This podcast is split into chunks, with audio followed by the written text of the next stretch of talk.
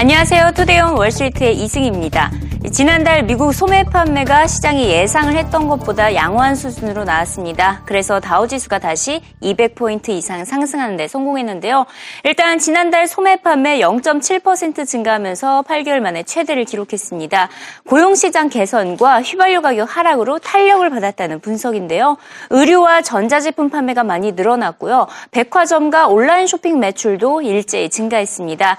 연말 쇼핑 특수기간에 찾아온 소비 심리 개선이 막판에 부스트가 되고 있습니다. 미국 경제 지표 호조로 미국에서만큼은 펀더멘털이 탄탄하게 형성되고 있다는 긍정적인 평가입니다. We're trying to balance, you know, we're trying to look at the juxtaposition of a stronger economy in the U.S., and that has manifested itself in ISMs flirting with 60 on both sides. We've got better retail sales. We've certainly got a tailwind for the consumer, which is cheaper energy and higher levels of employment and, and the highest level of consumer confidence we've seen in years. And we're trying to balance that with the global macro as it pertains to what, what's going on in some of the geopolitical hotspots, but certainly what you know the, the, the fall in commodity prices is telling us. And I think it's a lot more about supply than it is about demand. And I think we've really overshot in a lot of sectors.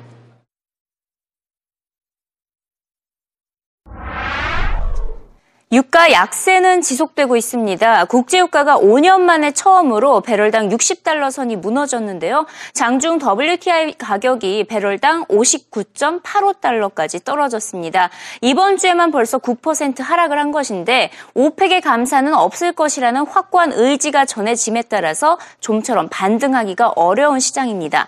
지난 9월부터 국제유가가 배럴당 60달러에 머물 것이다라고 점을 쳤던 이코노미스트가 있는데요. NDC의 시의 이코노미스트입니다. 이 시의 이코노미스트는 국제유가가 앞으로 5년 동안 배럴당 60달러 근처에서 유지될 것으로 내다봤습니다. 그동안 유가가 그렇게 올랐던 것은 중국을 중심으로 한 수요가 있었는데 최근 중국의 경기가 둔화되면서 유가에 대한 수요가 앞으로는 저조할 것으로 내다봤기 때문입니다. 이에 따라 유가가 다시 오르기는 힘들 것으로 내다봤는데요. 또 석탄 가격이 60% 떨어진 것과 같이 유가도 60% 떨어질 것이라는 전망입니다. 이미 유가는 지난 6월 이후 45%나 폭락한 상태입니다. I saw China's uh, energy uh, demand uh, kind of fell in August.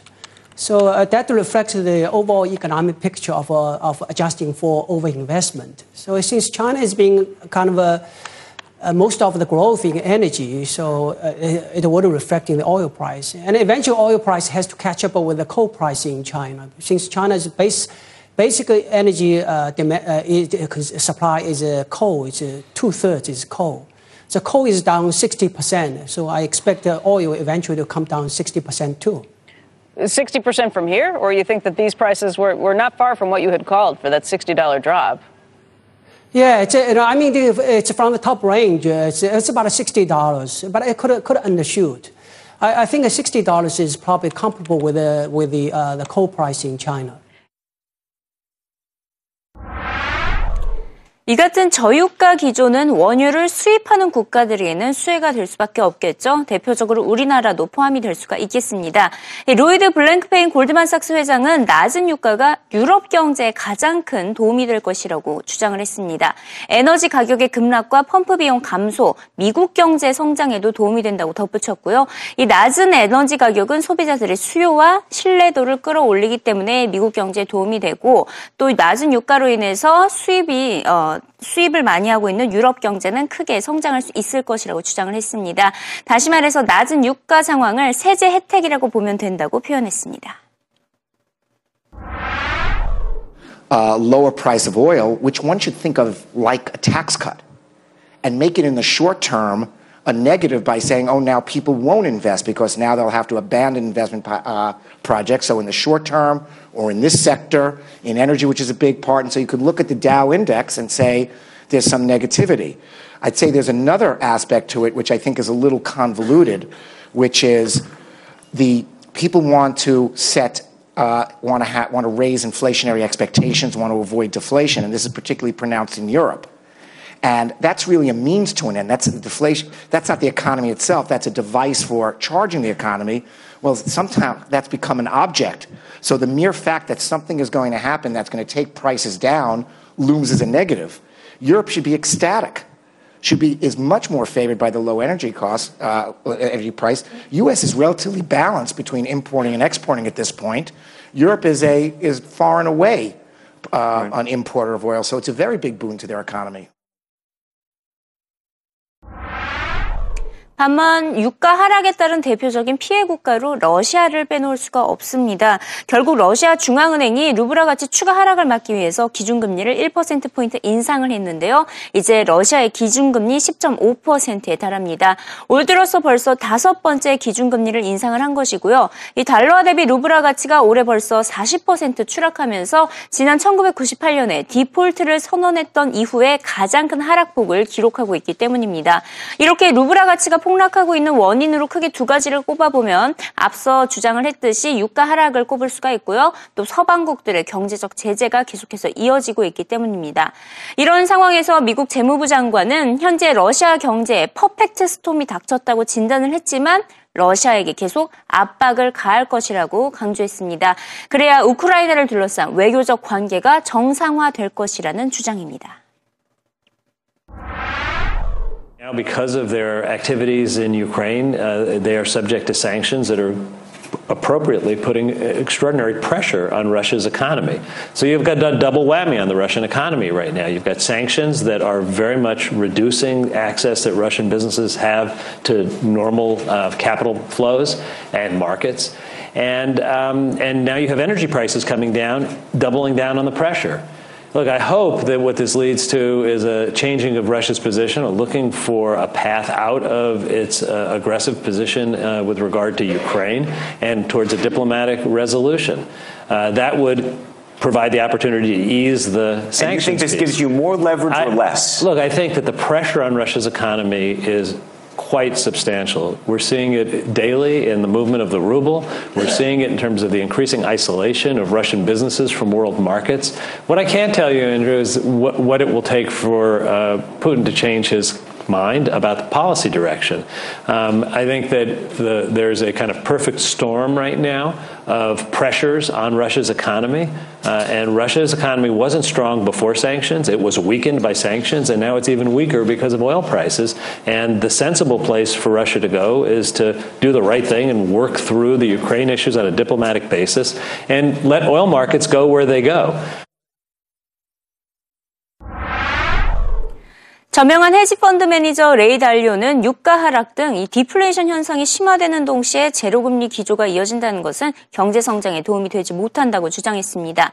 만약 디플레이션 현상이 지속된다고 가정을 했을 경우 앞으로 1년에서 2년 뒤에는 통화 정책이 전혀 실효성이 없을 것으로 내다봤는데요. 현재 상황에서는 대표적으로 일본 경제가 여기에 해당이 될 수가 있겠죠. 레이 달료의 주장에 따르면 아베노믹스의 정책의 성공은 미지수라는 진단입니다.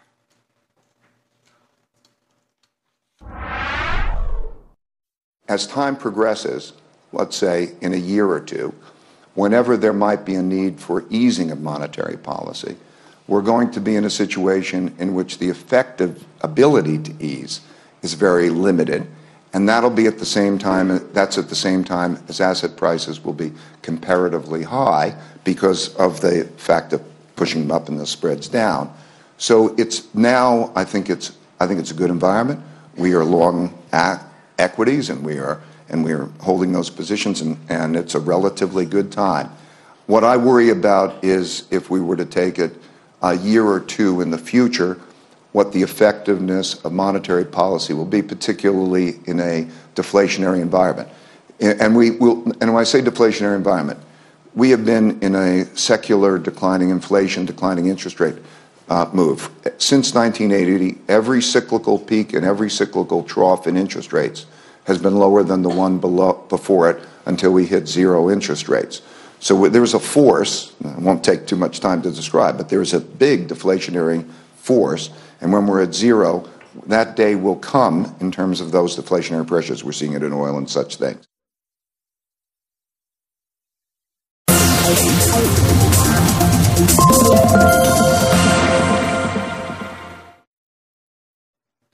현재 이 시각 CNBC 헤드라인을 살펴보도록 하겠습니다. 어, 오늘의 주요 헤드라인으로는 국제 유가와 관련된 소식이 역시나 많이 전해지고 있는데요. 어, 앞서 국제 유가가 장중 처음으로 어, 5년 만에 처음으로 60달러를 하회했다라는 소식이 다양한 헤드라인으로 전해지고 있고요. 바로 그 뒤 내용을 한번 살펴보도록 하겠습니다. 이렇게 유가가 많이 하락을 하자 노르웨이 중앙은행이 2년 만에 기준금리를 깜짝 인하했습니다. 0.25%포인트 인하하면서 1.25 5%의 기준금리를 적용했습니다. 유럽 최대 석유 수출국인 노르웨이가 경제가 이렇게 계속되고 있는 유가 하락으로 인해서 타격을 입고 있기 때문에 금리를 인하할 수밖에 없었다고 입장을 밝히고 있고요. 아, 유가 하락 여파로 유로화 대비 크로네 노르웨이의 통화인데 크로네 가치는 2009년 이후에 최저치를 기록하고 있습니다. 올 들어서 벌써 6%나 하락을 한 상태입니다. 그래서 노르웨이 중앙은행은 유가 하락으로 노르웨이 경제 성장세가 약해지고 있다고 우려하면서 내년 상반기에 또다시 금리를 인하할 가능성이 50대 50이라는 입장을 덧붙 붙이고 있습니다. 중국의 아이폰이다, 중국의 애플이다라고 하면 샤오미를 빼놓을 수가 없는데 샤오미가 중국 내수 시장에서만 크게 성장을 하고 있지 막상 해외 시장 공략에는 실패를 하고 있다라고 CNBC가 전하고 있습니다. 샤오미가 인도 법원으로부터 스마트폰 판매 금지 명령을 받았기 때문입니다. 샤오미가 통신 관련 특허를 침해했다고 판단을 하면서 이제 인도에서는 샤오미의 제품을 접할 수가 없게 된 것인데요. 이처럼 샤오미는 특허 문제로 해외 시장 진출에 차질이 많이 빚어지고 있다는 지적입니다. 다시 말해서 CNBC는 이제 또 스마트폰 기업 가운데 리스크가 높아진 기업으로 샤오미를 꼽을 수 있다라고 덧붙이고 있습니다. 이런 가운데 마이크로소프트가 비트코인 결제를 채택하기로 한 소식이 전해지고 있습니다. 마이크로소프트는 비트코인 결제 업체인 비트페이와 협력을 체결했고요. 비트코인 결제를 도입하기로 결정을 했습니다. 하지만 환불 조치는 없을 것이다라는 점을 강조를 하고 있는데요. CNBC는 이 이슈가 왜 중요한가 했더니 전 세계로 이제는 비트코인 결제가 확산될 것으로 보인다며 마이크로소프트가 이렇게 시작을 했다라고 전하고 있습니다. 자, 오늘 뉴욕 증시에 상장한 기업이 있습니다. 개인 간 대, 자금 대출을 중개해주는 미국 최대 온라인 P2P 대출 업체 렌딩 클럽이라는 업체가 상장을 했는데요. 공모가 대비 거의 70%나 주가가 오르면서 기업 공개가 대성공을 했습니다. 개인 대출에 대한 수요가 많이 늘어나고 있기 때문이다라고 전하고 있으면서 어, 기업 가치가 벌써 90억 달러에 달했는데요. 미국 은행들 전체로 따져봤을 때 13번째 규모를 자랑하게 된 것입니다. 이에 따라 이제 앞으로는 은행에서 전통적으로 대출을 받는 것보다 이처럼 대체 금융 산업에서의 대출 수요가 이어지면서 렌딩 클럽 클럽과 같은 그 새로운 금융 서비스가 크게 성장할 것으로 보인다고 CNBC는 전하고 있습니다. 마지막으로 우버 소식 짚어보도록 하겠습니다. 승객 안전이 차량 공유 서비스 업체들인 우버와 뭐 리프트의 아킬레스건이 될 것이다라는 분석 기사를 전하고 있습니다. 최근 인도에서 우버 여성 승객이 운전자로부터 성폭행을 당하는 사건이 발생한 이후에 이런 소식이 계속해서 전해지고 있는데요. 전 세계적으로 우버의 영업 정지 움직임이 확산되고 있습니다. 기업 가치가 벌써 400억 달러를 웃돌면서 크게 성장 잠재력이 있는 것으로 판단을 받는 상황에서 이렇게 최악의 악재가 덮친 것이고요.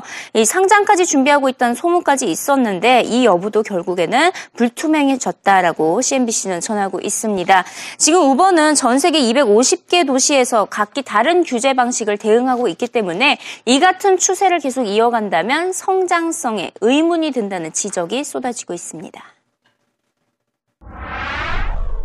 Uber believes that, that eventually the regulators are going to come in, things are going to change, and, and, and it's going to be a musical chairs. Whoever has the most um, uh, action, the most, the most cities, the most countries, all these different things, they're going to be able to hold on to that. And, and I think that the reality is, um, if you look at what's happening with Uber today, you know, they're moving so quickly that they're actually hurting themselves. They're in 250 cities and they're in litigation in almost all of them. And, and that is not sustainable. A big part of the reason they raised this $1.2 billion earlier this month is because they need to actually fight all of the, all the legislators that are coming after them. And if they continue on this, this path, I'm not sure that they're going to continue to grow in the way that they wish they are.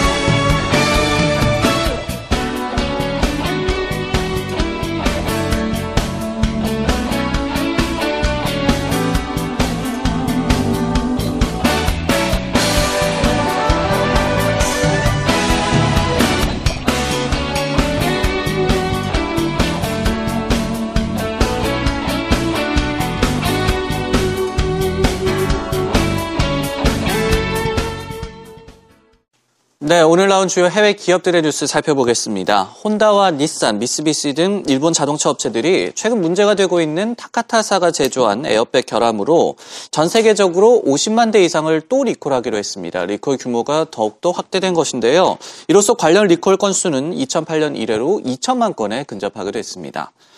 월마트가 중국에서 상습적으로 실적 부풀리기를 해왔다고 블룸버그가 보도했습니다. 월마트는 지난 몇 년간 중국 시장이 자신들의 최고의 시장이다라고 광고적으로 얘기를 해왔는데요. 하지만 지난 8월에 돌연 중국이 주요 사업국 가운데 최악이라면서 입장을 바꿨고 뒤이어 경영진 교체와 감원 등의 조치를 단행을 했습니다. 이에 의문점이 극에 달하던 상황이었는데요. 블룸버그가 이번에 지난 몇 년간 월마트가 중국에서 회계장부 조작과 일괄 판매 등의 방식으로 불공정 관행을 지속해왔다고 폭로한 것이 되겠습니다.